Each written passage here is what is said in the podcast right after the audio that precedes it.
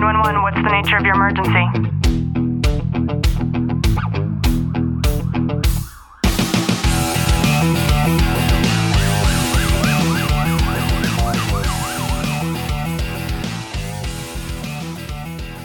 Welcome back to the Tactical Living Podcast. I'm your host, Ashley Walton. And in today's episode, we're going to talk about why I believe that this is such a critical stage in all of our lives and why it is most important for us to open up our own ears and to use our own judgment moving forward, and how this just might change the entire trajectory of the rest of your life.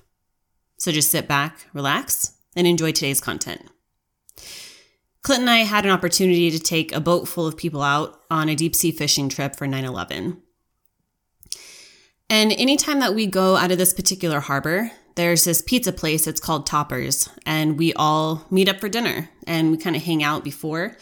Um, some people who, in my opinion, aren't very wise, you know, they'll have some pitchers of beers and, you know, every, everybody's just having a good time. And I say unwise because if you've ever been out on a boat for an entire day, it is probably not the smartest thing to do to drink the night before, but to each his own, right? That's how we each learn individually. And usually all of us will meet up and we'll all have a good time. But this particular night, everybody's schedules were a little bit different here in California. Um, right now, especially in Southern California, our fires are incredible. So the fires were impacting the traffic and, and all of these things. But what I'm getting at is that it ended up just being Clint and I and one of his partners for dinner. So we walk from the hotel over to this pizza place. It's a few blocks down. And with everything being closed because of COVID, we had to eat outside. So it's super cold, extra humid, especially from the climate that that Clint and I were driving in from. But we decided to just have a good time anyways. So we're hanging out and we're eating and Clint and I, we've always had this rule as a married couple, and that is that when we're with people, or he and I are eating even just by ourselves, our phones are not in the vicinity of wherever we're at. And the reason why this is so important is because it, it fully allows you to engage with what's happening and it allows you to connect on a much more deeper level emotionally, not only with you and maybe your spouse or your, your kids, your family, but also the people that you're introducing into your circle in that moment. And I'm, I'm so, so grateful for this simple hack because in this instance in particular, one of Clint's partners, he started to open up a little bit about the death of his dad. And he's sharing how there are so many discoveries that he's finding now after going through a lot of his dad's old things. And if you've ever lost anybody yourself, then maybe maybe you know exactly what that's like. And sometimes when we lose somebody, going through their personal belongings, it kind of goes on the back burner. It's not easy to start to go through those things. So he's sharing some stories. And one story that really stuck out for me was he's talking about how his dad was a coin collector and he had no idea that his dad even collected coins. And he was talking about this story of his dad and fighting in the war in Vietnam. And him and one of his war buddies had a dollar and they ripped the dollar in half, one half for each of them. And how one of his buddies didn't make it back home. And he's talking about this story that was from his that was from his dad and essentially in the war one of the tactics that they would use is they would take these little kids and they would take these teddy bears and they would fold the t- fill the teddy bears up with explosives and they would have these little kids go up to the U.S. soldiers and um, try to try to gift these teddy bears to the soldiers. And before they knew what this tactic was, many people lost their lives as a result of this, including those small children. And it's stories like that that I, I'm, I remember sitting there at the table and just kind of stepping outside of the moment for a second and reflecting on the fact that technology has taken away moments of education and moments of experience like this in so many ways because a story like that, I mean, that's a real life example. That's a real life story. And there's so many layers to that because not only was Clint's partner sharing this story, but he was also sharing it as a gift that was from his dad. And then he was also gifting it to us as a byproduct of that. And the emotion that that came up for me, not only as he's recalling this this story his dad shared with him, but also as he's sharing his own emotion with regards to now the loss of his dad. It, it's just such a special gift to have that human connection with one another. And when we think about the way that technology is going nowadays, I mean, I'm certainly guilty of this myself. COVID has exemplified this to measures that are unbelievable. We have this ability with a single click now to order anything that we want from anywhere in the world.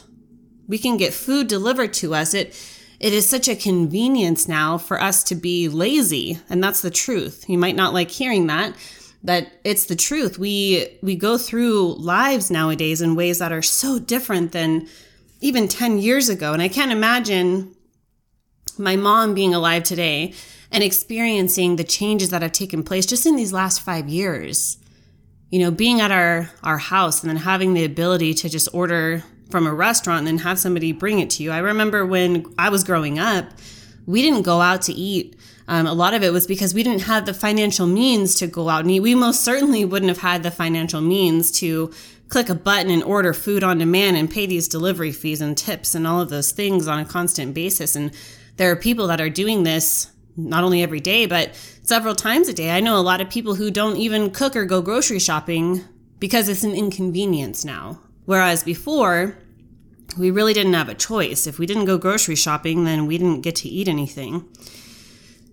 And it just makes me wonder how many things maybe you yourself do nowadays that are based out of convenience and how much it's actually taking away from the bigger picture, maybe taking away from your family life. And I'm saying that because think about how different it is when you have an experience of grocery shopping with your family or preparing a recipe and you know creating a list to be able to go to the grocery store to shop with your family to create a particular recipe or being in the kitchen and maybe you have some music on and you make it a family event and everybody comes into the kitchen and they're cooking, or maybe you don't want them in the kitchen at all. And that in and of itself is a separate experience.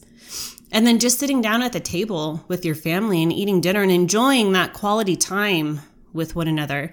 We take away so much of that quality time when we press a button, order food, and then we, you know, we just scarf it down really quick and then we don't have those moments because it was more convenient for us to press a button and to just get that instant gratification. And I think as we move forward, it's important to start recognizing what those things are in our lives that we're doing that's actually taking away from that emotional experience of life. There's no emotional experience of life from pressing a button, ordering food, having someone deliver it to your door, and eating it real quick. It's actually making us a little less human, I believe. We're being crafted and created to be these humans, but we're we're taking away the humanity from being humans because of these advances in technology. And don't get me wrong, technology is amazing. I don't know how I don't know how we ever lived and operated without the advances that we have in technology. And it's funny to say that because we get so accustomed and so used to being able to do things the way that we do.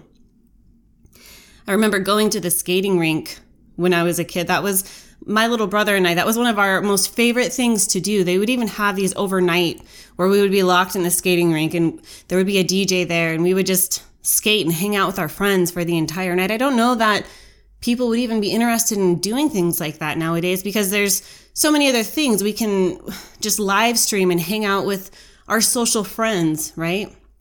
Our social media friends. But I believe I'm a different person, and I believe you are too, by having those experiences, by going to a physical library and having to feel and touch a book and understand the difference between an author and how to how to look up the information that you're seeking and then sitting down with that book and cracking it open and we just don't have that in the same ways that we used to. And the whole point of this episode is really my hope for you to start to think about the things in your own life that you're doing that are maybe maybe impeding on what you want your your immediate social circle to feel like and to look like moving forward. Because the more and more of that intimate essence that we're removing from it as a byproduct of technology, I believe it's going to have such a dramatic impact moving forward. So, just something to think about today. I hope that you're already having an amazing day and know that I'm sending you a long, tight hug from my home to yours.